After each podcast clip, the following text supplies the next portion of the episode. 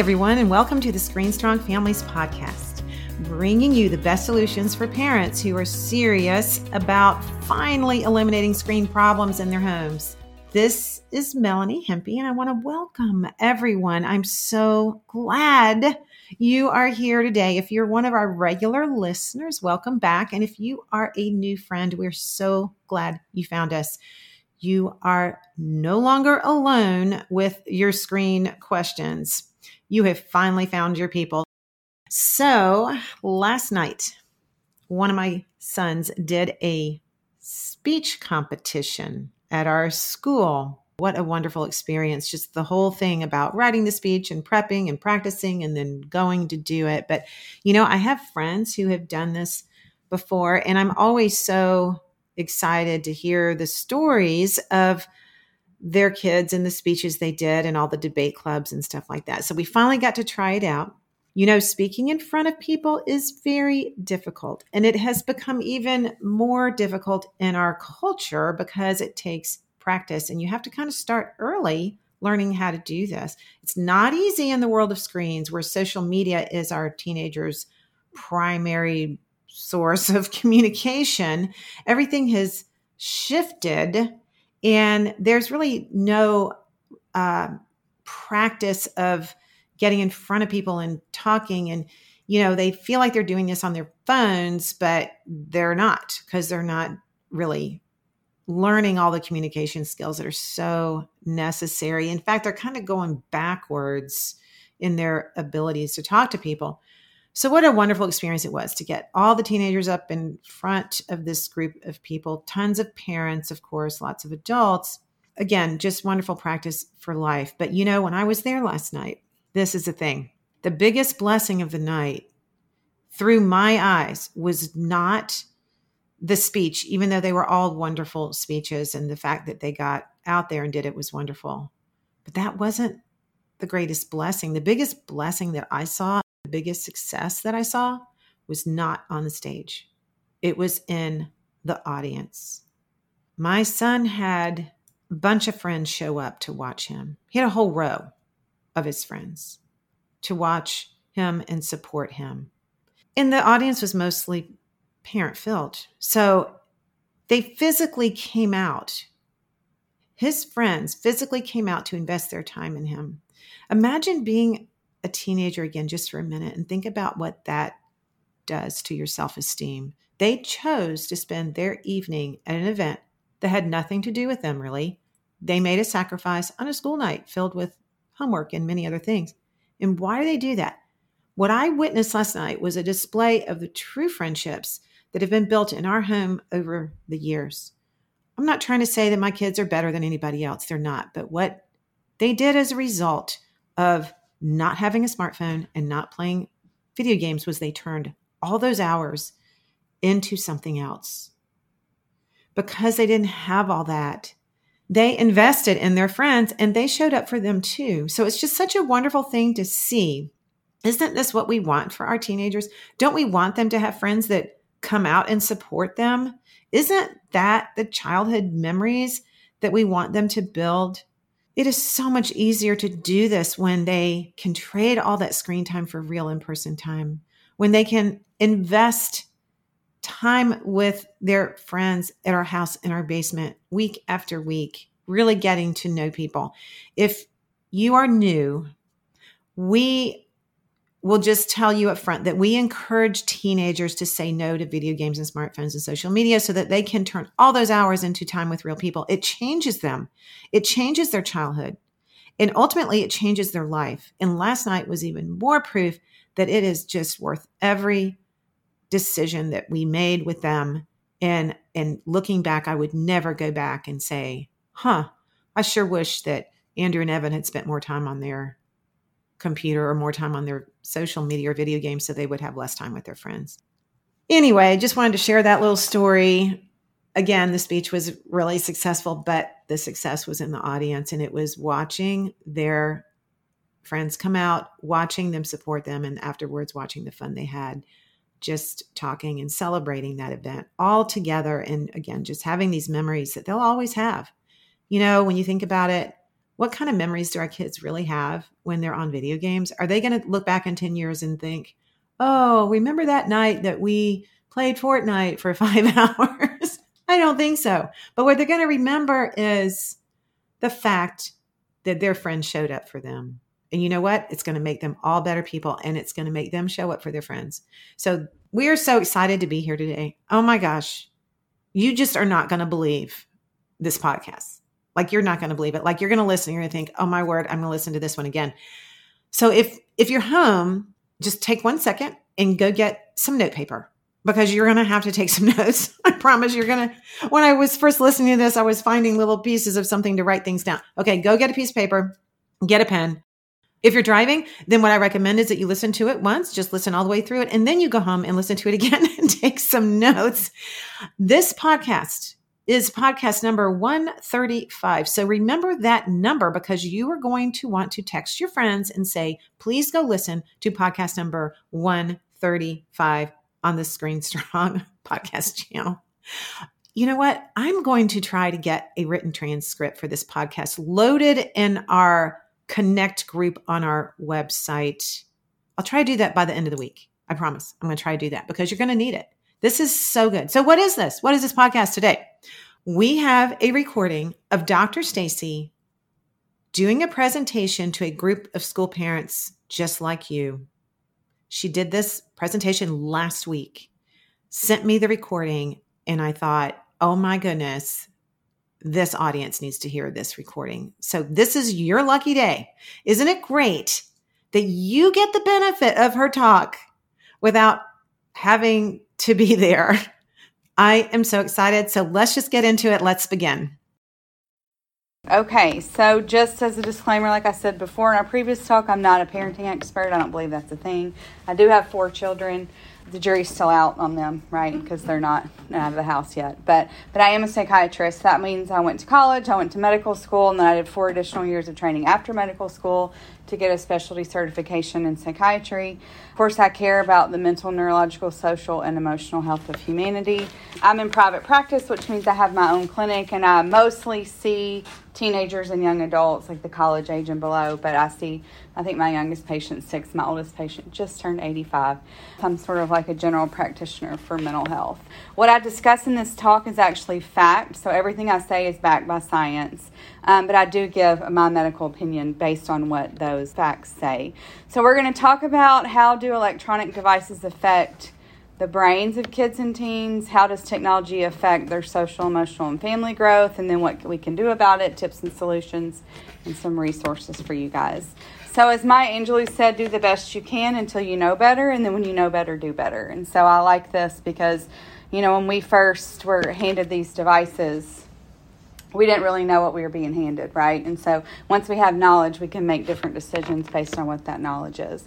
So real quick, I'll be brief about this, but how this became a passion for me is both from a uh, occupational perspective and a personal perspective. So I have four children, and my oldest is sixteen. I have twins that are almost thirteen, and then I have a nine-year-old. But when our twins were three, we were going on a trip to Florida, and I was at Target, and back then every kid didn't have a tablet in their hand. Like, that wasn't like a thing. I mean, that was rare, but the iPad minis were on sale. I was getting sunscreen and all that stuff, and they had a big sort of display, and I thought, what a great idea. I'll buy them these iPad minis, I'll put the learning apps on there, and they'll be entertained. It was a glorious fifteen hours. So we'd get them in the car, they didn't fight, they just played on their little tablets. I thought, this is great. Then we get to Florida and we take them away, and what happens? They lost their minds. And so I was lucky in one sense because that happened early on. So that was, you know, ten years ago.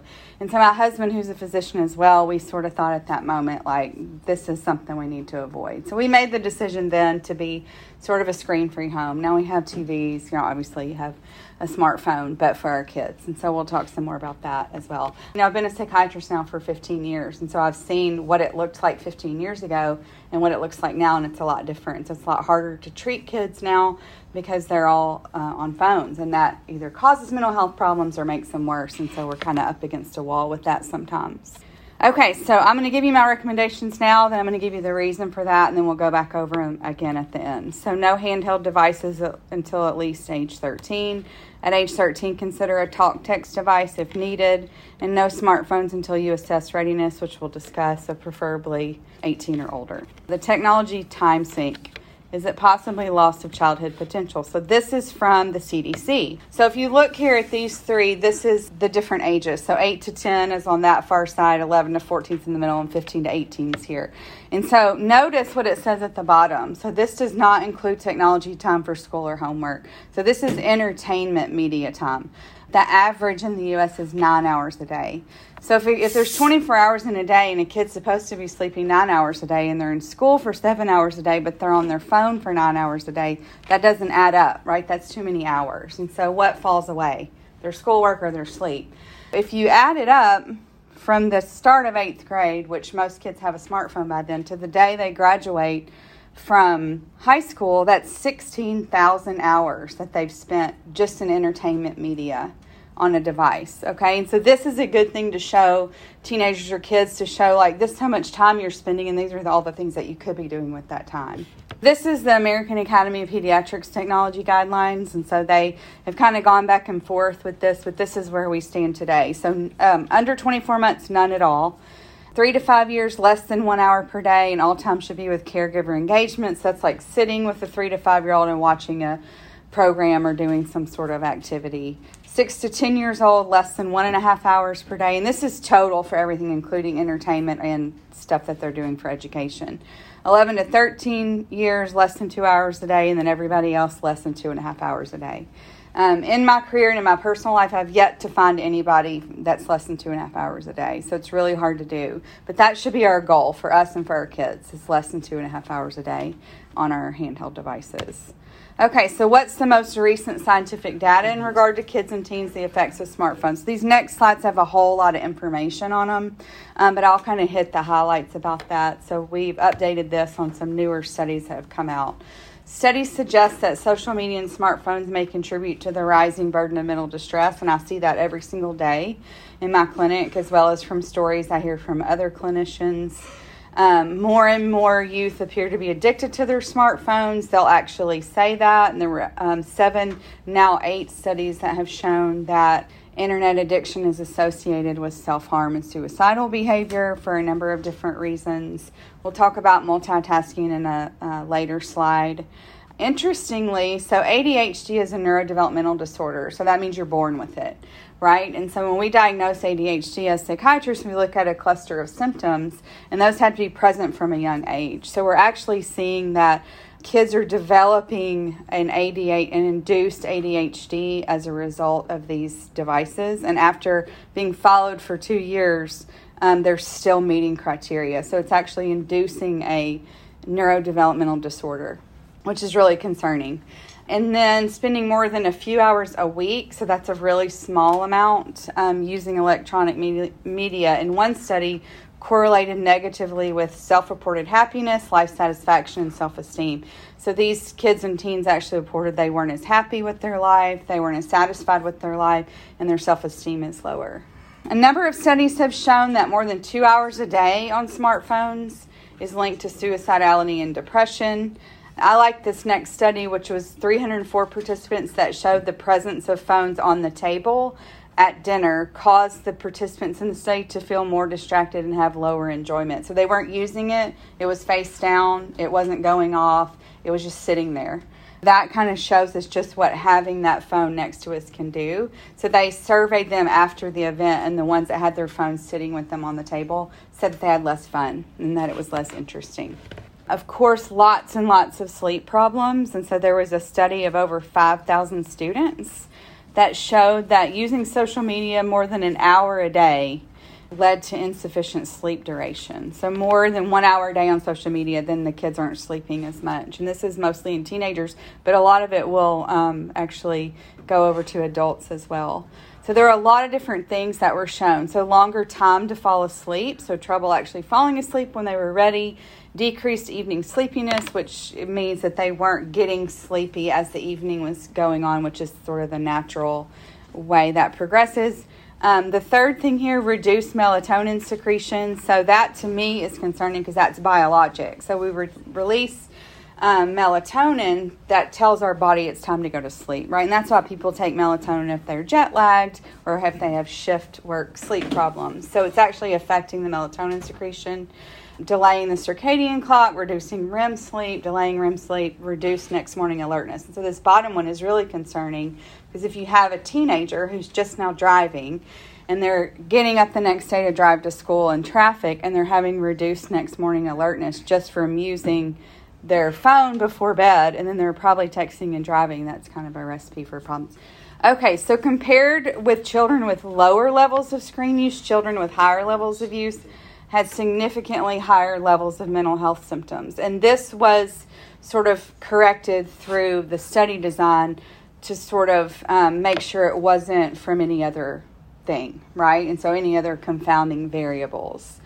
Um, it showed that high levels of screen use, and when we say high, we're talking about more than two and a half hours a day. So that's what we mean when we say high, um, are associated with depression, anxiety, conduct disorder, attention problems, irritability, inattention, hyperactivity, impulsivity, so all these sorts of things. And this is a pretty recent study. And the study design felt like it was likely a nonlinear association. So that means that the more time a kid is using one of these devices, it's exponentially worse for them. So it's not like a couple hours is a little bit worse. It's like a couple hours is a lot worse, and then ten hours is a lot, a lot worse. So that was concerning as well. We'll talk some more about video games, but video games are also associated with higher levels of depression and irritability, inattention, hyperactivity, impulsivity. And I'm sure we've all seen that. You know, I'm old, and so when I was a kid, we had the Duck Hunt or whatever, and it was like attached. The controllers were like attached to the device. I'll never forget it. My brothers got mad at each other and threw the controller, and it broke the T V. But they weren't like angry kids, but it's like even back then with these very two-dimensional video games, I could see it then. And so now these video games are so real, it's causing a lot of problems. Higher electronic learning time was associated with higher levels of symptoms of depression and anxiety. They did this study during the pandemic where there was a lot of electronic learning time, so they got a lot of good data about that. Children age five to twelve receiving online education were more likely to experience worse mental health than kids receiving in-person education. And that was corrected for other things like, you know, pandemic-related variables. Interestingly, there was no protective association between video chatting and mental health symptoms. So I'm talking about FaceTime. So you would think that if you can't be with your family or you can't be with your friends, that FaceTiming them would actually help your mental health. What this study and another study um, showed is that that's actually not the case, that higher levels of like FaceTiming were actually associated with higher levels of depression. And so that is going to relate to what we're going to talk about later, where it's the device that's the problem, right? And so it's the way that the brain sort of takes in what the device is doing. And so video chatting was not protective for these kids. The study showed that face-to-face interactions by digital technologies were not beneficial. And so if you can't be with your friends, video chatting with them is not shown to help mental health. It was actually shown to be associated with greater depression. So what about pre-K kids and screens? Is it possible that it causes brain damage? So a study that was released in JAMA, which is a one of the premier medical journals, Um, showed that children who have more screen time have lower structural integrity of the white matter tracts and parts of the brain that support language and literacy skills. So that's these parts that are kind of lit up here in blue. Um, and so these skills include like imagery and executive function and the process involving mental control and self-regulation. So these kids have lower scores on language and literacy measures. It'd be somewhat difficult to conduct this study in twenty twenty-three because most kids are on a screen a lot. They were back then able to have like kids that don't use screens at all and then kids that use screens. But this is really um, significant for me as a psychiatrist because what this is saying is that it's actually affecting their brain structure and function. Smartphones, is it the same things as drugs? And I think so as a psychiatrist, but here's what the quote experts say. So Mandy Saligari is an expert in London, and she says that giving your child a smartphone is like giving them a gram of cocaine. Trevor Haynes at Harvard says platforms like Facebook, Snapchat, and Instagram leverage the very same neural circuitry used by slot machines and cocaine to keep us using their products as much as possible. So the brain pathways that are affected by smartphones, handheld devices, tablets, is called the mesolimbic dopamine system, and I won't quiz you on that, but the reason I bring that up is because this is the pathway that's responsible for reward, but it's also responsible for emotions and motivation. So that's why I have kids that come to me and they say, Doctor Stacy, I'm just not motivated. Like, I just can't get up and do my homework or my chores or my job or whatever. Um, and it's because this system has gone awry, right? And so the system that's responsible for reward is also responsible for motivation, also emotion. So a lot of times when kids overuse screens, they're going to be a lot more emotional. Their emotional ability is going to be significantly elevated as well. Okay, so this is just about a little bit about dopamine. And so dopamine, like I said, is our reward hormone. So when we do something that's our body wants to remember is rewarding, our brain releases dopamine, and that tells us to do it again. So this first one is food. So we want to remember that eating is rewarding so we don't starve. And so when you eat, you release a little bit of dopamine. When you use cocaine, your brain releases a whole lot of dopamine. So that's why people get easily addicted to cocaine. And on the fMRI studies that they've done, they show that handheld technology looks just like cocaine. Okay, and so what happens is when we use them, we get what's called a dopamine dump. So our brain releases all this dopamine, and then nothing else is as rewarding as that device, because playing a board game or reading a book is not going to release this much dopamine. And so then that teenager's brain only wants to do this out of no fault of their own, okay? And so cocaine and smartphones exaggerate dopamine release, and it actually alters their brain communication. Uh, Doctor Small's at U C L A, and he found that technology use of as little as one hour per day actually dramatically changed the activity patterns in kids' brains. And so this leads the brains to change, which is called neuroplasticity. And the brains begin to form new um, abnormal neural connections and actually damage the correct ones. And then Doctor Rady at Harvard has kind of coined this term a while back, acquired A D H D. Um, and you'll see that when kids start to overuse their screens, they're just very impulsive. They can't stay on task. Um, their focus, concentration um, really suffers from that. Okay, so real quick, the neural pruning is sort of the use it or lose it phenomenon. And if young people spend most of their time communicating through text instead of face-to-face, the brain's actually going to weed out those brain connections that are necessary for face-to-face communication. I know everyone here has seen that, right? So you go somewhere and you're trying to talk with a teenager at, uh, most recently happened to me at American Eagle. The kid couldn't look me in the eye, and it's because he doesn't look people in the eye. So since he was ten or eleven years old, he's done everything through a screen. And so his brain sort of doesn't know how to do that. And so we're seeing a loss of social skills, um, teenagers and college students that aren't able to cope, struggling to communicate because they're spending so much time in this, quote, virtual world. And so not building these face-to-face brain communications. We're seeing college students that can't sign their name. We're actually seeing a lot of kids with phantom vibration syndromes. That's where they feel like their phone's going off in their pocket when it's not, which is a hallucination. This is the most concerning thing for me, and so this just came out in April of twenty-two. So the A B C D study looks at over eleven thousand kids between the age of nine, ten to nineteen to twenty. They're looking at a lot of things with kids, not just screens and not just their brains, but a lot of different things. So you can Google A B C D N I H study, and there's a whole website that has all their data, and as it gets updated, they put new stuff out. But this one found accelerated cortical thinning in um, these kids with with high social media use. So what does that mean? Their brain is shrinking is what that means. And so the kids that are using social media, their brains are are shrinking. And so it's looking like that of an alcoholic. And so when it gets to a certain point, then their their brain, those neuron, those neuronal pathways have died. And so they're not going to be able to get them back. So this is very concerning. How do we protect our kids' brains? So, of course, the first thing to do is to become self-aware about overuse of these digital communications, and also to make a commitment to start to delay our need for instant gratification. So we have to learn how to be more patient, less impulsive. And then I'll talk to you about an organization I volunteer with called Screen Strong and the resources that they have. Um, there's also some physical effects that we're seeing over time with technology overuse. Newer studies are actually showing eye damage. There's a myopia epidemic, and myopia is nearsightedness. And we're seeing that more and more kids are becoming myopic because they're not looking far away. So what are they doing when they're in the car? They're looking at the screen in the car or the screen in their hand. They're not looking at the horizon. They're not looking out the window. Less and less kids are playing outside, and so they're not looking far away. And what that does is over time, the eye doesn't want to see far away because it doesn't have to. Of course, we have an obesity epidemic, especially in the U S, and that's not getting better. And so this sedentary lifestyle is contributing to that. Another more recent study is about possibly the exposure to blue light that comes from these devices is causing early puberty. So puberty is getting earlier and earlier, especially in um, developed countries. And so we don't really know why. And so there's a lot of research looking into that. But this is possibly one of the reasons. And so exposure to this blue light is actually decreasing levels of melatonin and increasing levels of some of the reproductive hormones.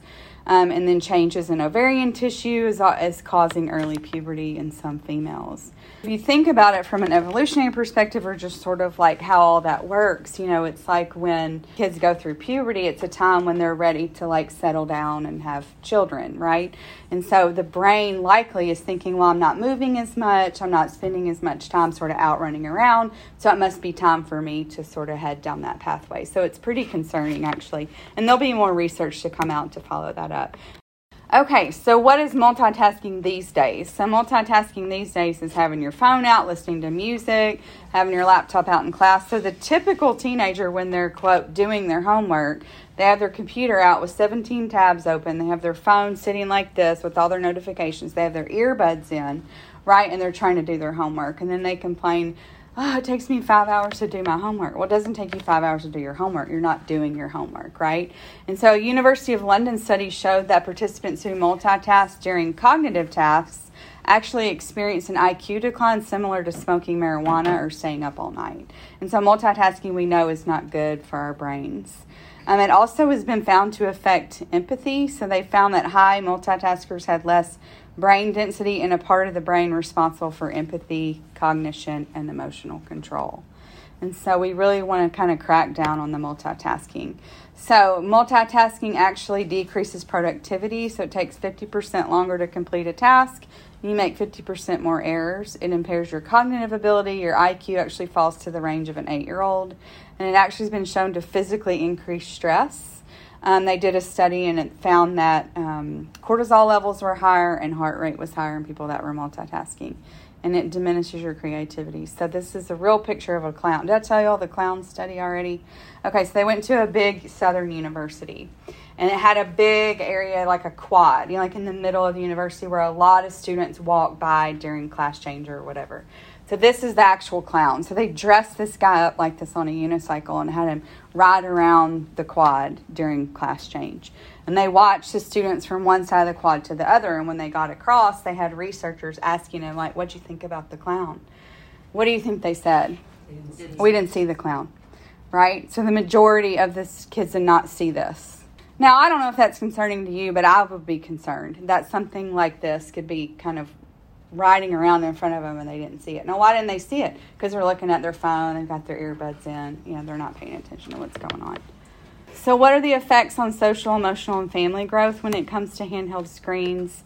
One thing that is really important to know about is emotional intelligence, and we call that E Q. So E Q is the ability to use, understand, and manage emotions in a productive and healthy way. So this is like effective communication, being empathetic, being able to handle conflict and challenges. And we know that a high E Q is related to better mental health, better physical health, better relationships, better job performance. And actually, a number of studies have shown that in regard to leadership, a high E Q greatly surpasses a high I Q. So it's very important. So there's five key areas for an E Q. So we have self-awareness, self-management, motivation, empathy, and social skills. And so these are sort of the five areas that make up what an E Q is. What we're seeing is that an increase in, especially kids going to college, that don't have appropriate development in these areas. And emotional fragility has become a major problem at colleges across the country. So if you talk to someone who's been teaching college for more than ten years, they will have a lot of stories to tell you about how kids, well, they're not kids by then, but young adults are able to handle things ten years ago versus today, and it's it's significantly different and not in a good way. And so in order to have a strong E Q, you have to have a strong cerebral cortex. How you get a strong cerebral cortex is from face-to-face interactions. Getting a strong E Q can only be learned through observing voices, body posture, and facial expression. So you have to do that face-to-face. And that's why we're seeing this, is because kids are spending nine hours on their phone instead of nine hours face-to-face. And even when they get together in groups, what are they doing a lot of the time? Looking at their phones. And so it's really affecting the way that their brains are making these strong connections. Um, I like to share this study because this was surprising to me, um, and I like to tell my kids about it and my patients, that texting does not get the message across. So Susan Greenfield is a P H D, and she wrote a great book called Mind Change, but she did this study about teenagers. So teenagers who spoke with their parents over the phone or in person, so actually heard their voice or was with them, released similar amounts of oxytocin and showed similar low levels of cortisol, indicative of a reduction in stress. So oxytocin is sort of like a bonding hormone, making it feel like you're bonded or there's like well-being in that relationship. And cortisol is a stress hormone. And so we want oxytocin to be high and cortisol to be low when you're in sort of, sort of like an interaction with a friend or family member. But those who texted their parents released no oxytocin and had cortisol levels as high as those who did not interact with their parents at all. So the the conclusion of this study was that messaging appears comparable to not speaking with anyone at all. And so I like to talk to my kids about that, because we get into this thing of not saying things and texting them instead. But what we know is that's really not imprinting on the brain what you want it to do. And so it's a lot more important to say things, even if it has to be over the phone or in person, as opposed to texting them. Now, sometimes you have to text things, right? Or it's, you know, too late and you want to, you know, shoot them a quick I love you or whatever, but we don't want to rely on that as the way that we communicate with our kids. And it's important to tell that to them as well, because they're in the age where they're starting to have relationships, romantic relationships, new friends, and they don't want to be doing that over text because it's really not the same. What about social media and self-esteem? So, of course, it's important that we expose our kids to face-to-face genuine interactions with us and with their peers, and that we keep sort of the superficial interactions to a limit. And this is really important. So the dangers of scrolling. So when you're scrolling through Instagram, you'll scroll and you'll stop on something, right? And so you think, um, our conscious mind thinks that that's what we're seeing is the thing we stopped on. But actually your brain works a lot faster than you consciously realize, and it's taking in every single thing that you're seeing. So if you've got a kid who's on social media, Snapchat, Instagram, Be Real, whatever it is, and they're just kind of moving past things, they're seeing all of it. Their brain is is taking all of that in, actually. Exposure to everyone else's perfect life can cause confusion, making people feel insecure about their lives. Um, and so um, if you have a kid who now is on social media, or you know kids before Um, they were on there, they they were pretty happy with their house or their vacation, or, you know, what, fill in the blank, what they're having for dinner. And once they get on social media, they really unavoidably start to compare themselves to everyone else's vacation or what they're having for dinner. And the adults do this as well. So being able to form a strong sense of self is one of the most important tasks of childhood and ad- adolescence. So our self-esteem forms during our adolescence, which is pretty scary, because I don't know if you can remember yourself as, as an adolescent, but I was kind of a mess, like most adolescents are.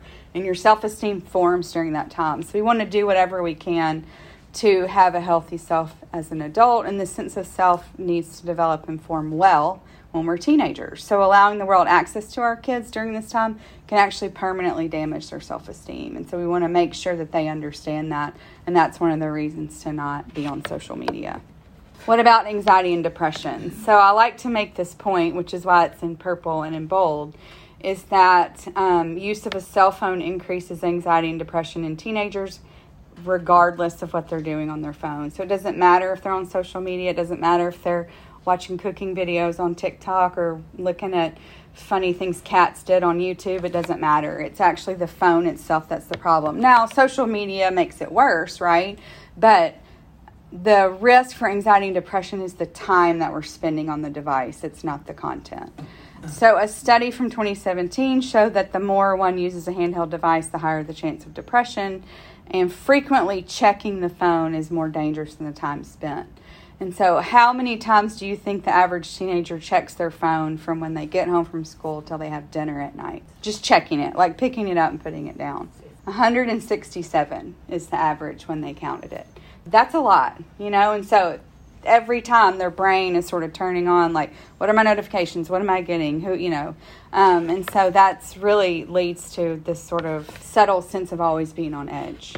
Okay, what about suicide? So the N I H made this statement. The emerging data regarding the influence of the internet and social media on suicide behavior have suggested that these forms of technology may introduce new threats to the public.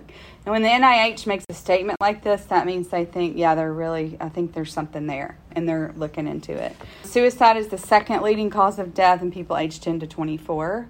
And so it's the third leading cause of death in like ten to seventeen and the second leading, but when you add them all together in this sort of age group before brain development is complete, it's the second leading cause of death. So in the five years between twenty ten and twenty fifteen, the number of U S teens who felt useless and joyless, which are classic symptoms of depression, surged thirty-three percent. Teen suicide attempts increased twenty-three percent. And the number of thirteen to eighteen-year-olds who committed suicide jumped thirty-one percent. And twenty fifteen is the latest data we have.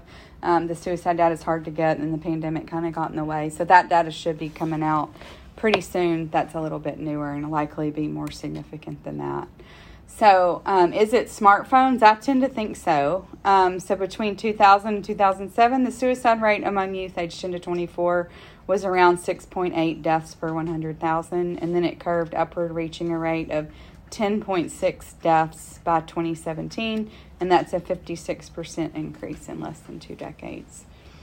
Um, the suicide rate among children has tripled, and the suicide rate among older teenagers has increased by seventy-six percent in that time frame. Practice makes perfect, or at least adequate. So technology use when children get together in groups is dangerous for their social development. So they need to use that time to practice communication skills, to learn to interact, entertain themselves without outside influence. So, you know, like if you have kids over to your house, put a basket out, make them put the phones in the basket. If you go out to dinner, bring some, bring a bag or something, have the, have them put their phones um, there, because they really need this time to practice communication skills. I grew up in a home where we sat down for dinner every night, and we have a family where we sit down for dinner every night, but it's not very common. And so, um, but they did a, fa- a study of a family dinner where all the family sat down every night for dinner together with no screens. So no T V on, no screens on the table, no, nothing like that, for thirty days in a row. And they found it actually led to less conflict, stronger relationship bonds, and better communication. And that's just not at the dinner table. That's like in every aspect of their life. And so just a reminder to ourselves to not have our screens at the dinner table. Okay, what about video games? Minecraft and Roblox are fine, right? So video games are actually unbelievably dangerous for developing minds of kids. Um, we want to make sure that they're not spending all their time socializing like through a headset and a screen, because that's definitely not helping their communication skills. And like we talked about earlier, higher levels of video game time are associated with higher levels of depression, irritability, inattention, hyperactivity, and impulsivity. What about mom, dad, and babysitter using their phones or tablets?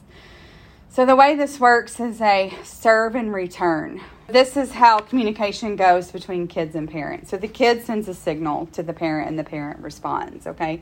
So the kid, like, asks you to do something or makes eye contact or sends some sort of signal to the parent, and then the parent responds. So this helps connect neurons in the brain to support language, communication skills, and as they grow, these interactions actually help kids to learn emotional control as well as important nonverbal cues. So what does anger look like? What does surprise look like?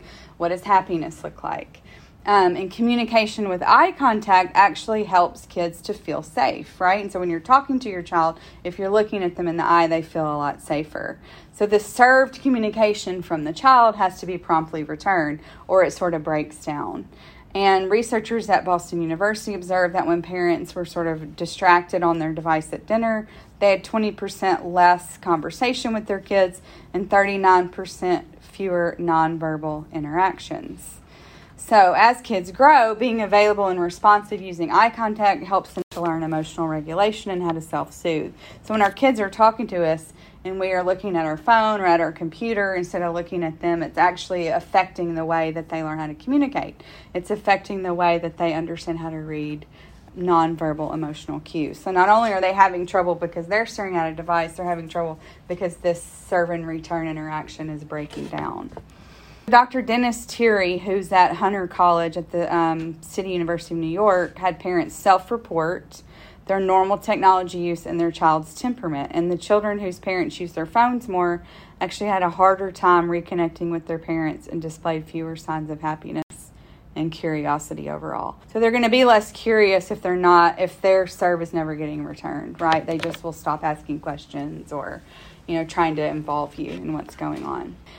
Okay, so just a reminder for us to experience our child's childhood through our eyes and not through the camera. The dangers of watching everything through a cell phone camera is that children are learning that the virtual world is more important. We all do this, like video when they're in like their little play, or if you've got a kid that does sports, it's fun to try to catch them doing something good at sports. But setting it up on a tripod, I think, is probably better than holding it if we can. So what do we do about all this is really the question. Doctor Mark Burton is a developmental pediatrician, and he said, strong parental involvement moderating screen time in and of itself correlates with academic, behavioral, and social success.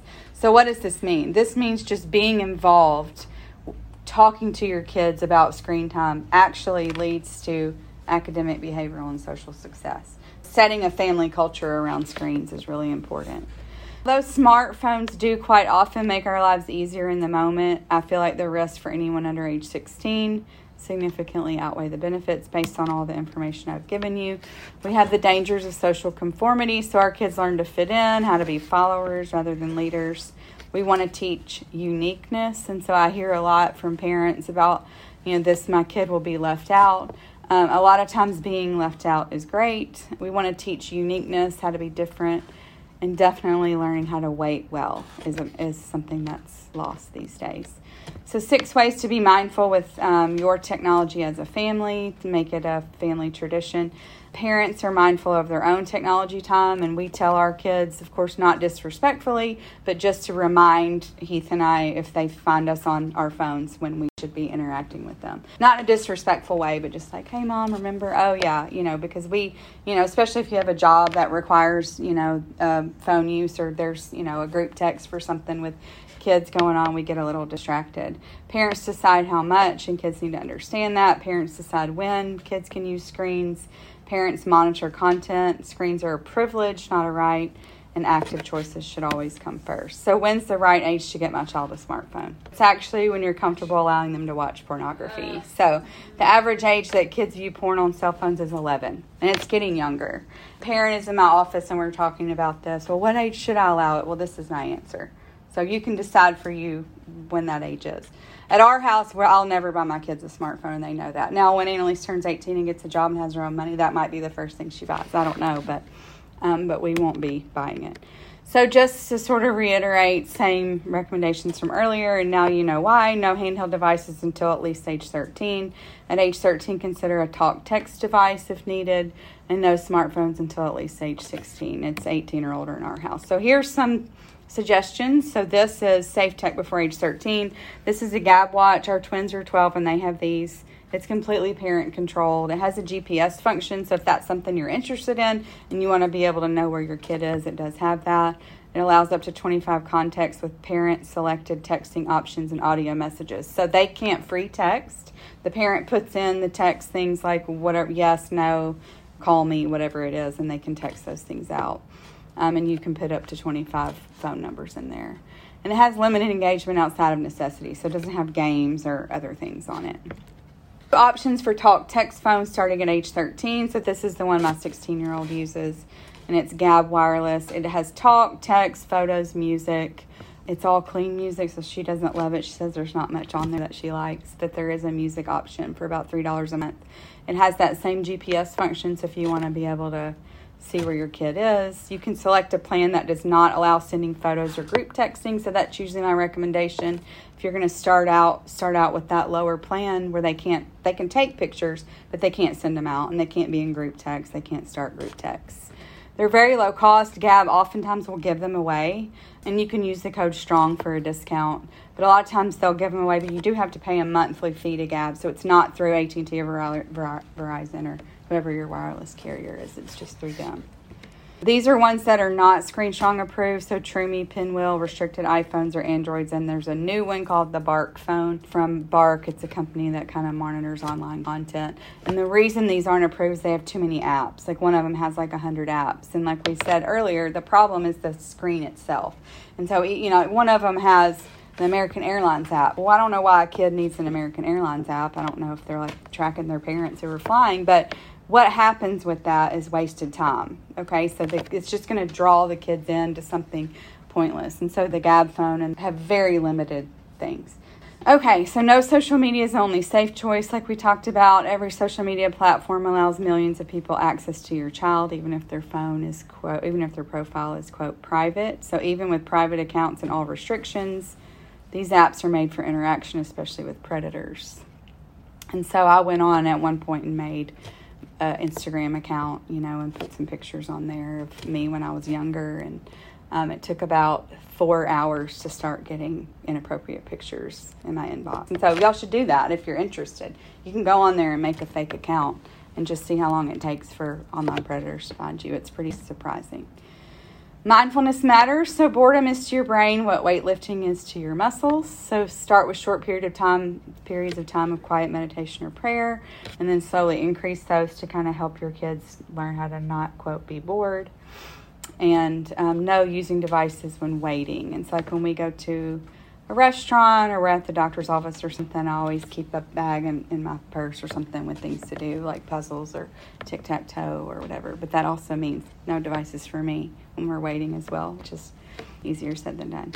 Technology rules, so that technology won't rule. No electronics in the bedroom, so that includes iPads, iPhones, computers, T Vs. If they require that homework needs to be done on a screen, let's do it like in the kitchen or somewhere where parents can kind of see what's going on. Reminding our kids that their device is actually our device. And if they have a device, you can read their messages. That's not an invasion of privacy, and they should learn to say private things in person. So you really want to get your teenager to, to not text things is read all their texts, and they'll start saying things in person. There's no reason a child needs a device when you're together as a family. So if you're in the car together, you're at dinner together, you're at some sort of event, let's put those away. Just say no to video games. No phones in the car, no phones during mealtime. Daily screen limit not to exceed two hours, which for some kids is hard because their school is on screens all the time. So one of my little patients the other day told me, she's in the fourth grade, that her spelling tests are on an iPad at school, which I didn't realize. So if that's an issue for your kids' school, talk to the administrators. Maybe get some other parents together to talk to them about your concerns. And then mandatory unplugging time. So some people like to do silent Sundays where everybody takes their device and puts it in a drawer for the day and don't don't even look at it at all. The healthy children dot org backslash media use plan is kind of fun because you go on there and you say how many hours a day you want to do certain things. You can sit down with your kids and do this. So it starts with how many hours you want to sleep and how many hours you want to play outside, how many hours you want to do chores, and how many hours you want to whatever. And then the last thing is how many hours you use your screen, and usually there's not any hours left by the time you get to it. You can print it out and hang it in your house, and it's kind of fun to do. We use Circle at home, and so it's a, to control any technology that's using your Wi-Fi, and so meet circle dot com is the website, and that sort of controls any sort of um, device that's using your Wi-Fi. And so if there's friends over and they're using it, smart T Vs, anything that is using your Wi-Fi, you can turn it off or on. You can block YouTube or however you want to do that. And we use it, and it works great. For further reading, here's some ideas. The Teenage Brain was what we um, started off with. Disconnected is one of my favorite by Thomas Kersting. He's a therapist, and I like it because it's short, um, and it has it kind of hits the high points. And so if you're going to pick one, I would pick that one. If you're an educator, a homeschooler, or a teacher, or you're just interested in education, Screen School by Clement and Miles is excellent. It talks about what screens are doing to our school environment. And if you have a kid that struggles already with technology addiction, definitely read Reset Your Child's Brain. Doctor Victoria Dunkley is a psychiatrist out in California, and she's done a lot of research on how to get kids off screen. So that book is excellent as well. And Doctor Nicholas Carderas actually runs a center um, in Texas for technology addiction. And he's a, I want to say he's a psychologist, but he has a new book out as well that's sort of updated information. So there is this movement, Wait Until Late. Then when my kids were young, I found out about this movement, and the woman who started it is very well-meaning. The problem I have with it is that eighth grade is the absolute worst time to give a kid a smartphone with social media. So that's sort of like a pivotal age when kids' self-esteem is really forming. So they have a lot of great resources on their social media pages, on their website, and but I really don't think that eighth grade is a good time for a smartphone. Screen Strong dot org. So Screen Strong is the organization that I volunteer with, and we have an amazing learning course um, that you can take, and it's pretty intensive, and it covers all of this in much more depth. And we also have, um, coming out the first of February, a kids course and class that kind of goes along with that. And it's five days, and we're going to train parents to go in and teach that course in the classroom, probably to fifth graders. But it's, you know, good for any age. Okay, so frequently asked questions. So one of the most common one I get is, what if there's an emergency and my child doesn't have a phone? So we had to teach our kids how to detach from us, how to spread their wings, know who to go to if they need help. So knowing how to find that support person, whether they need to know where the restroom is or they need to, you know, um, know where a certain type of bread is at the grocery store, or it's something bigger, like there's some sort of emergency. That's an acquired skill. So we're not just born knowing how to do that. We have to practice that and learn how to do that. And that needs to be learned from a young age. So um, I had this um, patient who was so stressed because her mom sent her into the, her mom had had surgery. And so her mom sent her into the grocery store to get some groceries, and she left her phone in the car. And she was shopping and couldn't find the kind of, she knew what kind of bread they normally eat, but she couldn't find it. I was sold out or something. And so what I would do, right, as an adult who was raised in the eighties, is go find somebody that works there and say, you know, my mom sent me to get this bread and whatever. Well, she had a total nervous breakdown and like left her grocery cart and like left the store.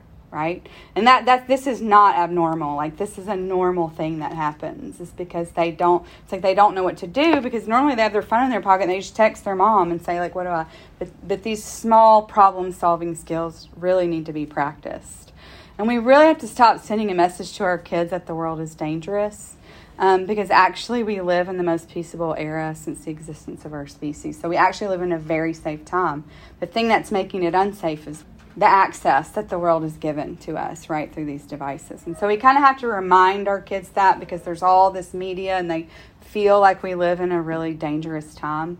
But one, we're hearing about the danger more, and so that makes it seem more dangerous. Um, and the devices are, are part of the problem. So what if my child already has a phone? So what if you, you know, like a lot of us, we, we think it's harmless and we give our kid a phone, and what do we do now? So you take it away. You know, there's going to be a period of adjustment when they don't have it, especially if they're like fifteen years old and they're, they've had it for five years or whatever. Um, and there's a lot of resources on the Screen Strong website that talk about how to take it away. And there's a seven-day challenge and a thirty-day challenge, and there's a lot of resources on there. Now, some kids are going to really flip out. And if you have a kid who's really going to have some mental health problems, you need to take them to see somebody about that. But it just speaks to the addiction that happens from these devices. So if you're concerned about it and you don't want them to have it, you take it away. Doesn't my child need to learn to use social media under my roof? Absolutely not. So the, the companies that make social media spend millions upon millions of dollars making sure that these platforms are intuitive, right? And so you can pick it up and use it. You don't need to learn how to use it. They don't, don't need to make social media mistakes under your roof, because once it's out there, it's out there, right? You can't get it back. And so they think they can go on and delete it. Someone screenshotted it if it's something inappropriate. And that's just the way of the world. I don't buy into that at all. So aren't apps other than social media harmless? And we say no. Now, in and of itself, they are harmless. I mean, they're just, you know, like I said, tracking flights on air, you know, American Airlines, or looking at the weather or whatever. But the problem is, is that it becomes an addiction. And so it becomes this sort of crutch of always looking at the screen, and it's not good for our brains. So our family was profiled or sort of kind of written up in the Washington Post, I guess, because we're like unicorns, right, that we don't have phones. That was back in May, and there were um, like twenty-five thousand comments on that story on the Washington Post. And one of the really common ones was, aren't you being really controlling by not letting your child have a smartphone? And my answer to this is yes, because that's my job. And so my job is to make sure that my kids make it to adulthood happy, healthy, and able to take care of themselves, because um, hopefully they're not going to live with me forever. But I would actually like to argue that kids that have smartphones are actually more controlled than, than the kids that don't. The devices are controlling them, the apps are controlling them, the people that they're interacting with online are controlling them. And what about school and technology use? So if you're concerned about that, get a group of parents together, talk to the administration, kind of express your concerns. You can lead them to Screen Strong. There's a lot of information on the website about that. And I'm happy to talk to schools as well. So in conclusion, we need to remember that our greatest gift is the ability to think. We must resist the urge to relinquish, relinquish this gift to modern technology. The lives of our children are only as good as their relationship with themselves, and we need to guide our children to learn who they truly are, not who they are based on friends or likes. We need to be in control of who or what's an influencer in our child's life and disconnect. Wow, wasn't that worth every minute? Didn't you love it? I love that Doctor Stacy says that she will never give a child a smartphone no matter what the age, and that's our policy over here too. It is so freeing. It's so wonderful to just know that as a parent, I'm just not buying smartphones for kids. Even if they're twenty-five years old, I don't even care. I'm not doing it. And I love all the statistics and all the studies, and Doctor Stacy is just a walking encyclopedia of research. We love you, Doctor Stacy. Thank you so much for your help with getting this education out. I loved also that she really believes that not giving a child a smartphone is not being an over-controlling parent. I've talked to her about this in the past before. We know that kids who have smartphones are more controlled by their phones. So you're really giving your child the gift of freedom. I am so excited that our team over here at Screen Strong is always watching out for you. We are so thankful that Doctor Stacy is part of that team and that she cares so much for you, getting the education that every parent needs. I am personally so excited that you get to hear it because I will never forget the pain that our family went through with our oldest son. And I want to continue to provide that life-changing education to you that, that would have been so helpful to us.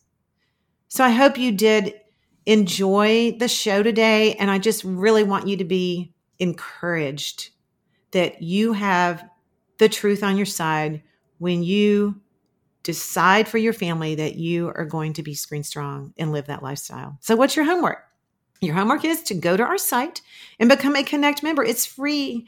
And because Facebook, you know, keeps changing all their rules, we are shifting our audience over to this plan that we have that we've been wanting to do for such a long time. We have a free non-social media forum through our site. You can join and get support from Doctor Stacy and from I. We will be in there answering your questions and being, we will be in there to support you. The next thing you can do is to get our lifestyle course for a deeper dive and more education. And then finally, please rate our podcast and share it with at least five friends today. If you could just text five friends, and one of them may even be your spouse.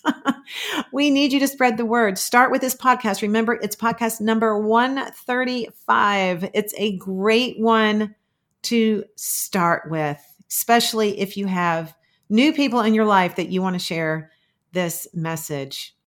Remember, we've got your back, and we are here to help you figure it all out so you're not alone. So until next time, stand up for your kids, stand out from the crowd, and stay strong.